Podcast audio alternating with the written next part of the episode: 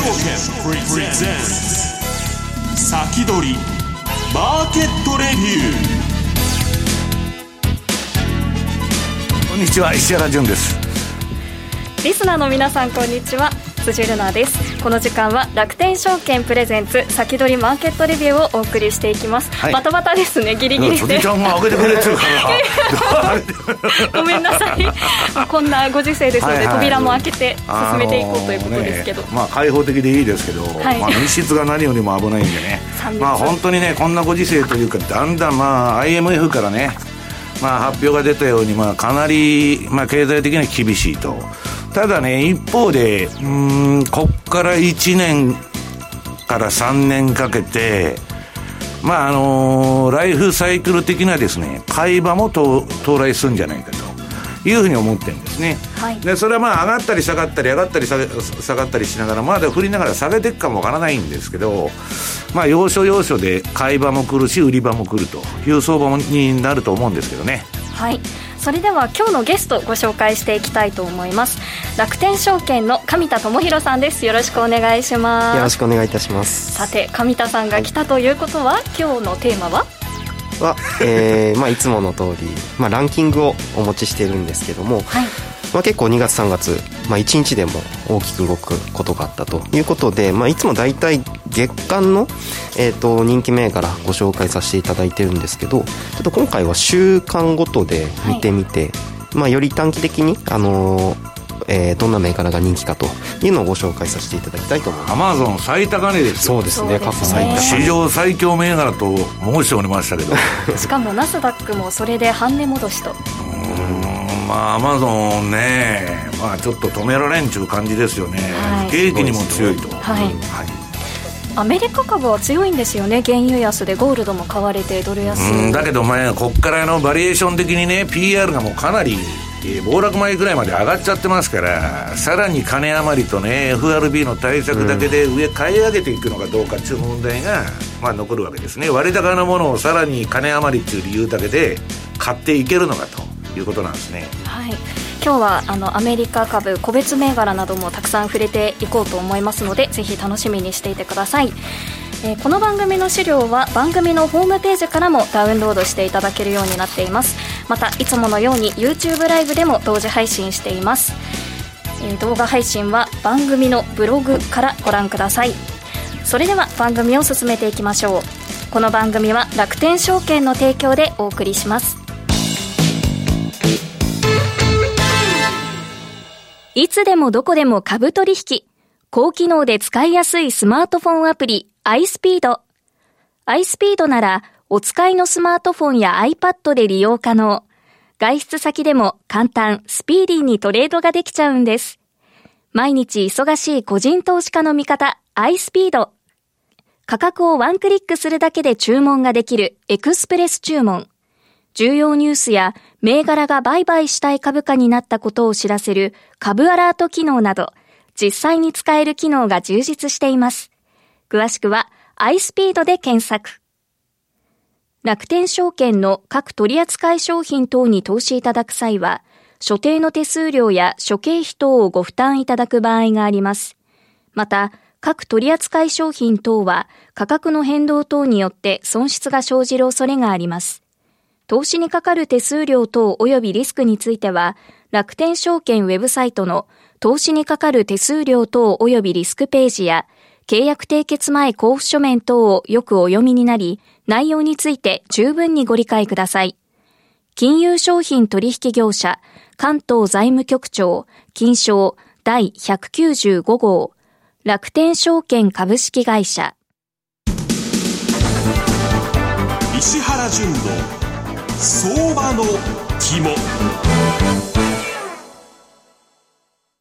ここでは現役ファンドマネージャー石原淳さんにこれからの相場の肝について伺っていきます。さて石原さん今日はバフェットですね。はい。あのね、バフェットが、あのー、変な、その、めったにしない損切りをしたんで、そうですね。この前、あの、航空会社の株持っててね、に社、まあ、それをちょっと打診買いしに行ったんだけど、で、買ってね、売らないとか言って答えてたんだけど、すぐ損切りしちゃったと。はい、まあかなり損したんですけど、これまあ後で申しますけど、で、まあちょっとバフェットでも手に負えないようなですね、えー、展開になってきてるということなんですね。まあ平時の普通の不況不況じゃないと。ただね、まあどんなその相場も、まあ疫病中のはね、これいつかは終わるんですよ。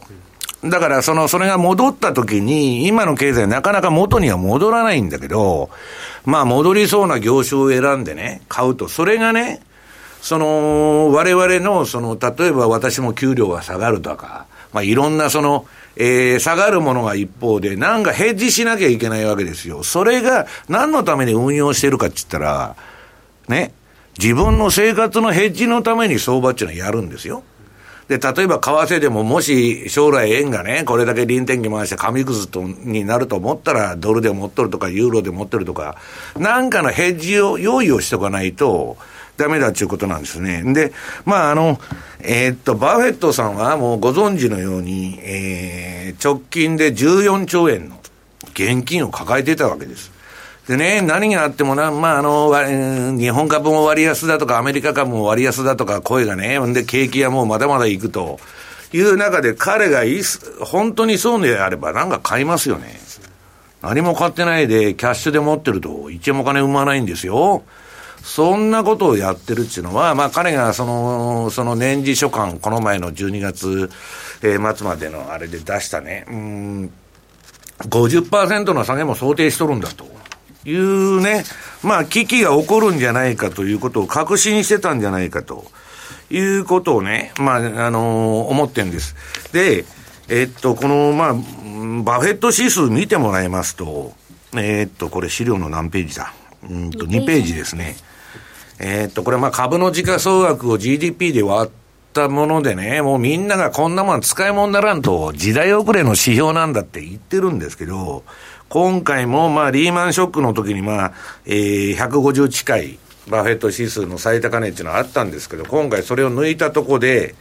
まあちょっとダブルトップみたいなまあ形でですね、ドカーンと落ちちゃったと。まあやっぱりやりすぎだろうということなんですね。で、それはさておき、うーんと、うんまああの、じゃあここでドスンと今来たからね、えー、買い場なのかと。私も前から QE4 が買い場だと言ってたんですけど、で、問い合わせが多いわけですよ。で、もう一つはバフェットはそん、あのー、株を買ってるのかっていう、その質問も多くて、で、か、じ、あの、実際の話買ってないと。で、買って打診買い、まあちょっと難品みたいに入れたやつは、もう損切りしちゃった。損切っちゃったという、まあ彼にしては珍しい行動に出てると。で、えー、っとですね、じゃあ、その、これからどうなのかというと、今まあ、IMF のね、警告にもありますように、平時の不況じゃないと、これはもう1930年代の世界、まあ29年世界恐慌があったわけですけど、それ以来のね、まああの衝撃でパンデミックというのもスペイン風邪以来なんですよ。もう例がないし、体験したこともないと。だから、私はね、これから、ええー、まあ私のメルマガの読者にも、まあ、今週からちょっと何したらいいかという特集を書いてるんですけど、暴騰しても暴落しても、だってこんだけね、亀田さん、辻ちゃん、その金ばらまいてるんだから、FRB は。プチバブルになってもおかしくない。ここからまた金余りだけで買い上げると。で、パンデミックのね、収束がつかないようであれば、今度はもう一回ドスンとまた落ちてくるかもわからないと。暴騰しても暴落してもね、えー、大丈夫な戦略を2つ用意して、まあそれをその進めてるんですけど、一つはね、アメリカの超有料銘柄だけパッケージで買って、同じ金額をの SP500 の先物をショートすると。あるいは、えー、CFD ショートする、まあ何でもいいんですけど、あるいは ETF を、えー、下がったら上がる ETF を買っときゃいいんですけど、そういうね、暴騰しても暴落しても生き残れる運用の、今あれを提案してるんですよ。それでね、えっ、ー、と、じゃあ、バフェットの今ね、その現金比率がどうなってるかというと、うん、資料の8ページ。これ、まあ、あの、これ直近のデータまでアップデートしてね、あの、この、あの、2、3日ってぜいぜい言いながら作ってたんですけど、このバフェットの会社のバークシャ・ハサウェイの現金の積み上がりが、この青い棒グラフ。で、えー、上がニューヨークダウです。で、これね、もう今となっては、もうここ10年でリーマンショック以降の12年でめちゃくちゃに株が上がったもんですから、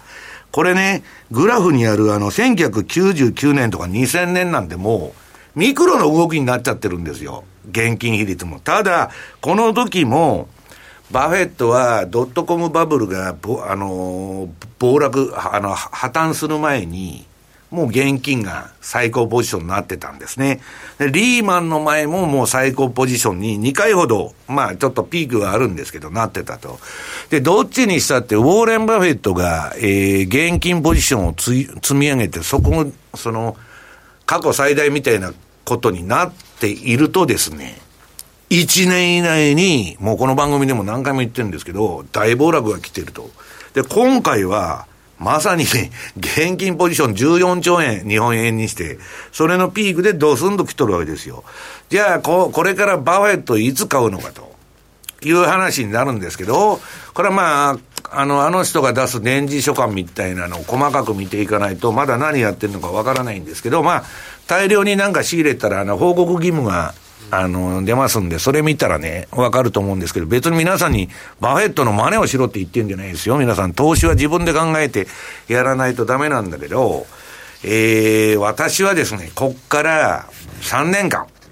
は結構辛い時代が来ると。まあ、こういうふうになったって、経済を元に戻すのが大変なんですよ。で、当然チャンスもあるんですよ。で、株が安く買えるっていうのもあるんですけど、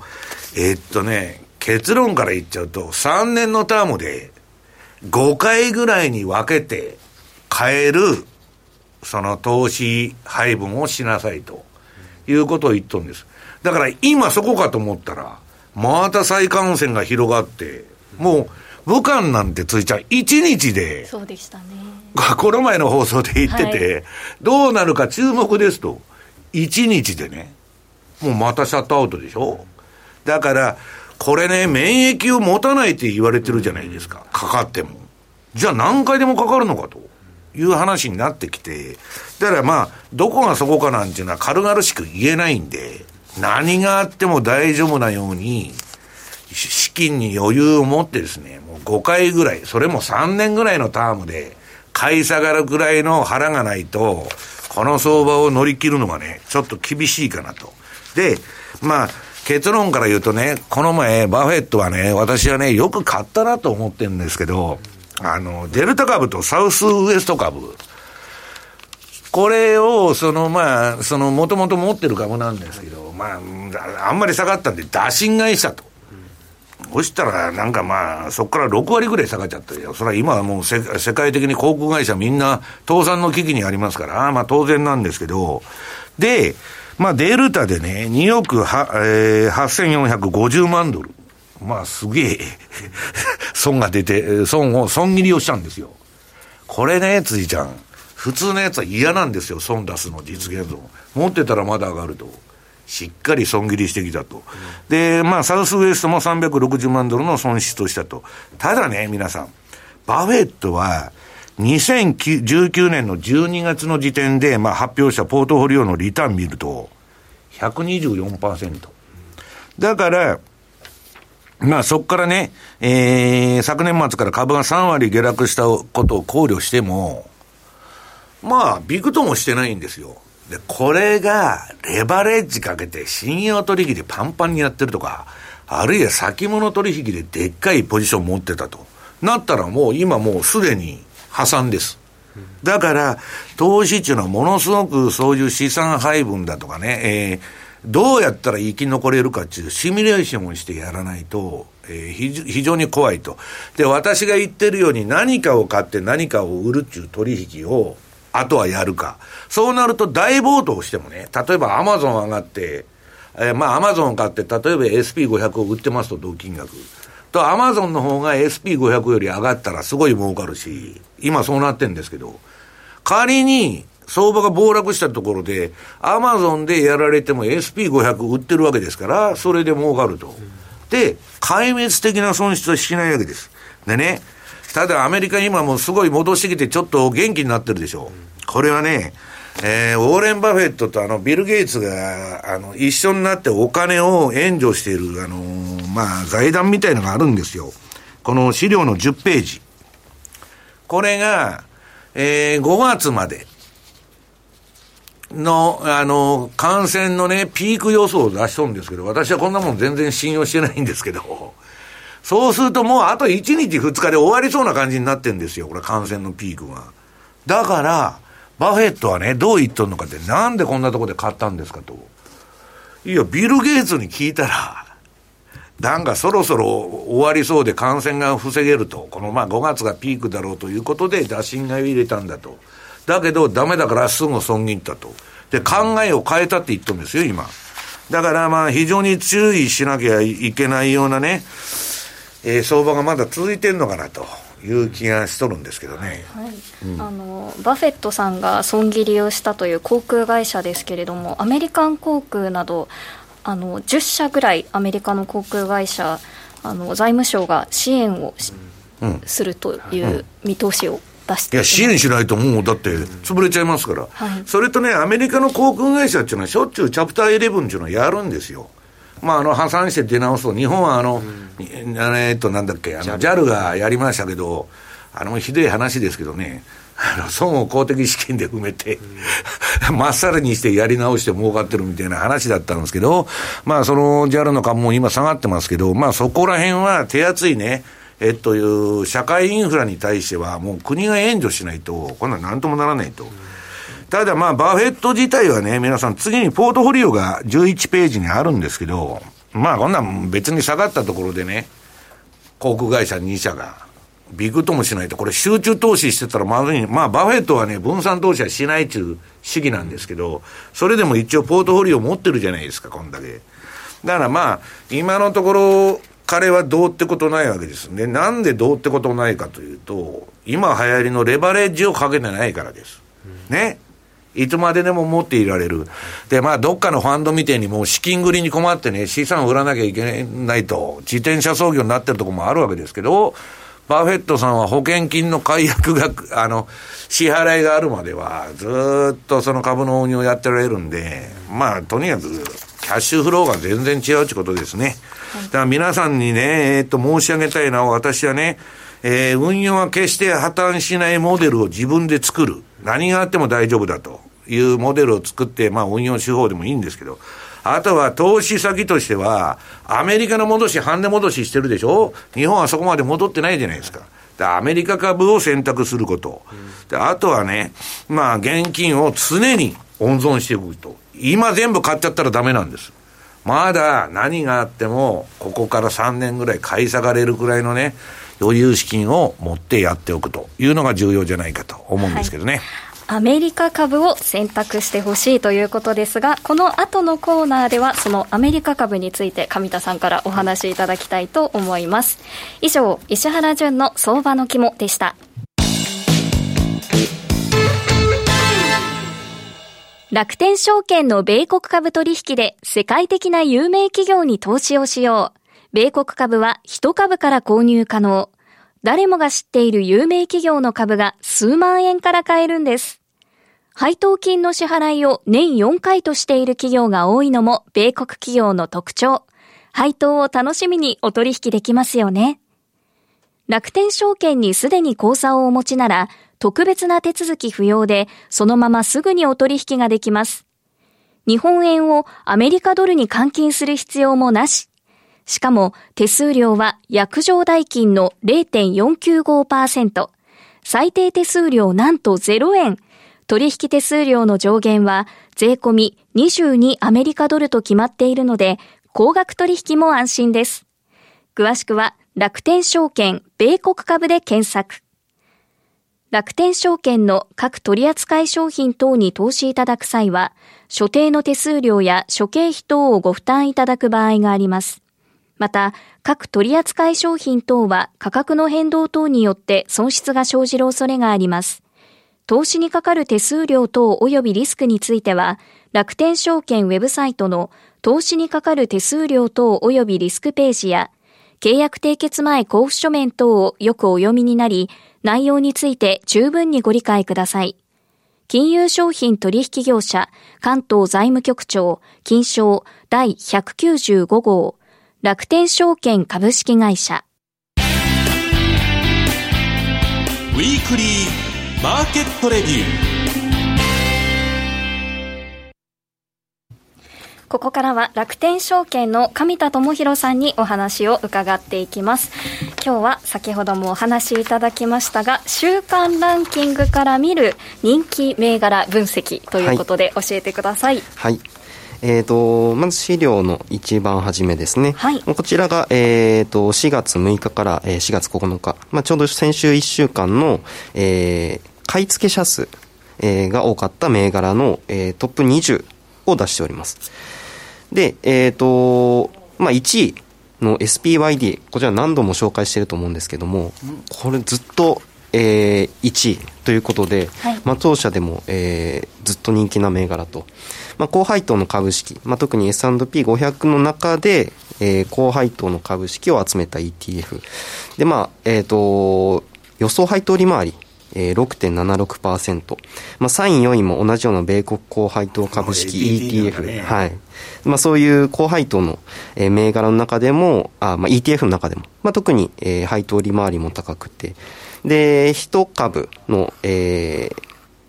投資単位が、まあ、27.74ドルということで、まあ、他の3位、4位の、えー、高配当 ETF と比べても、えー、投資しやすいというところで、まあ、人気なんじゃないかなと。まあ、結構この銘柄を、えー、初めに買われる方とか、えー、ちょっとずつ積み足していくという、まあ、戦略を取られる方も、まあ、いらっしゃるとなんか、神ちゃん、あの、デルタとかコカ・コーラとかバフェット銘柄が入ってるじゃん、そうですね。で、まあ、高配当の銘柄、まあ、特に、えー、コカ・コーラとかエクソンモービル、デルタ、うん、まあ、このデルタ、ちょっと後ほどお話ししようと思って、えー、緑で囲ってるんですけども、まあ、こういった高配当の銘柄がやはり今は特に人気というふうになってます。で、えーまあ、特に今回あのお話ししようと思ってたのがこの緑で囲っている4銘柄なんですけども、えっ、ー、と、右の方から順番に、えー、習字の、えー、買い付け者数のランキング出してるんですけども、この、まあ、例えば5位のデルタ航空、3月16日から20日の週は、えー、33位でした。まあ、それが、えー、次の週14位、17位。で、えー、先週に関しては5位ということで、かなり買い付け者数のランキングで伸ばしているというところで、えー、当社でも、まあ、確かに政府、えー、支援するというニュースが出て、えーまあ、長期的に見たら、えーまあ、なんとか政府が支えるんじゃないかというところで、えー、そういう思惑があって投資されている方だったり、短期的にこれだけかなり下げているので、戻るんじゃないかというふうに思われて投資されている方もいらっしゃるんじゃないかなという感じですね。で、えっ、ー、と、あと、えー、大きく伸ばしているのが9位のズームビデオコミュニケーションです。ああ、ズームね。はい。まあ、今、テレワーク、まあ、当社でも、えー、テレワーク、えー、実施しているんですけども、えー、こういったビデオ会議のアプリケーション使われている方、結構いらっしゃるんじゃないかと。で、その3月16日から20日の、えー、ランキングでは36位というところだったのが、えー、先週は9位まで一気に伸ばしてきている。で、まあ、先ほどのデルタ航空、この、えー、コロナの、えー、影響を大きく受ける、まあ、業種の一つだったんですけども、うん、逆にズームというのはそのテレワークで需要が今かなり伸びている。で、まあ、えー、3月の1日あたりの平均のユーザーが484万人ぐらいいたと。で、これで、えー、まあ、競合のマイクロソフトで、えー、Teams という、えー、同じようなアプリあるんですけども、それの約3倍の、えー、人数が使われているという話もあって、使うのが簡単なんですかね、まあ、そうですね、URL さえあれば、うん、複雑じゃないからだよね。はい、っていうので、まあ、この、えー、コロナウイルスの中では、逆に株価が上がっていたと。ただ、えーと、4月に入ってセキュリティの問題が、うん、えー、発覚して、ね、はい、まあ、株価、えー、一時的にまだ大きく下げたんですけども、まあ、ちょっと私の考えにはなるんですけども、まあ、このセキュリティの問題、えー、こういったものが解消、まあ、いずれはする。そうですね。先週のあの週末にね、はい、うん、まあ、こういった問題っていうのはあのずっとほったらかしにするということはないと思うので、えーまあ、こういったコロナの相場、えー、しばらく続くかと。で今後もこういった、えー、今回のテレワーク結構、うん、まあ、日本でも特にあの広がっているのでそういった点で、えーと、需要っていうのは、まあ、拡大も見込まれるんじゃないかと。なので、まあ、こういった銘柄も注目していただけたらいいかなと、まあ、データがねどっかに漏洩してるっちゅう噂もあるんだけど、はいね、まあ、もうどうでもいいのはそれでやろうということですよね。うん、まあ、やっぱりこういったね、えー、使えるところっていうのも限られてくるので、まあ、そういったあの強さがあるところっていうのは強いかなと。であと14位の、えー、ギリアドサイエンシズ、まあ、バイオ医薬品会社。まあ、なかなか、えー、当社でもこういったランキングの上位に上がってくることっていうのはあんまりなかったんですけども、ね えーまあ、3月16日とか53位とか、えー、それぐらいだったのが、えー、14位まで上がってきていると。まああのー、今コロナの、えー、医薬品の開発していて、えレムレムデシベルレムそうですねレムデシベルトランプが結構あのー、なんだっけ金巻いてますからねその分野に、ね、はい。でこの間の試験結果えー、見たんですけども、まあ、重症の患者の、まあ、3分の2以上に、まあ、改善が見られたというところで、まあ、これもその、まあコルえー、コロナの影響と、まあ、逆行する形で、まあ、こういった新しい薬っていうのが、えー、できる期待っていうので、まあ、あの注目を集めているというところですね。あの20位に入っているアッピもカレトラそうですね同じ期待がかかってますよね。はいまあ、結構この銘柄もあの配当利回り高くて、まあ、大体20位前後であのいつも推移しているという、まあ、人気の銘柄ではありますねアマゾンが入ってないんですね。意外と買い付け者数で見るとああのまあ、20万円前後すると。あとね今回ね私もねまあ後でちょっと見せようと思ってるんですけど順張りはいいんだけど逆張りはねアマゾンそんな下げなかったのよ。でこの前土井さんが出てた時にすぐもうあの時点で半値戻ししちゃってると、はい、買い損ねたっていう人も多くて、ね、まあそうです、うん、で今1兆ドル企業ってまた市場最高値でしょ、はい、まあちょっとね、えー、やりにくいなという感じになってるんですよね、うん。まずはアマゾンとか、まあ、マイクロソフトとかもね結構あの上位に上がっていて、まあ、この銘柄も結構株価戻しているマイクロソフトはもうめちゃくちゃ強いですから、ね、ただね僕は聞いてて面白いなと思ったのはそのデルタでも短期的なリバウンド狙ってる人と長期的になんとかなるんじゃないかっていう2つのそう、まあ、投資家の考え方があるということですよね、はい、SNS とかでも見ていると、まあ、短期勝負だっていうような人もいれば、うん、まあ、長期的には戻るだろうというような考えを持っている方とかそれは面白いよね、ね。短期と長期の見方が重なるというね。うん、はい、はいであの先ほど、ズームのところでセキュリティの問題はというような話もあったんですけど、うん、まさに私も今、テレワークできるときはしているんですが、それで Teams の方を使っていたりするので、はい、流れてる人もいるのかもしれません、ね、Teams の方がセキュリティは安全でしょ安全ということで、まあ、いろいろお話は尽きないんですけれども、はい、この後延長配信でいろいろと伺っていきたいと思います。ここまで上田智博さんでした。ありがとうございました。ありがとうございました。それではこの後は延長配信でお楽しみくださいこの番組は楽天証券の提供でお送りしました。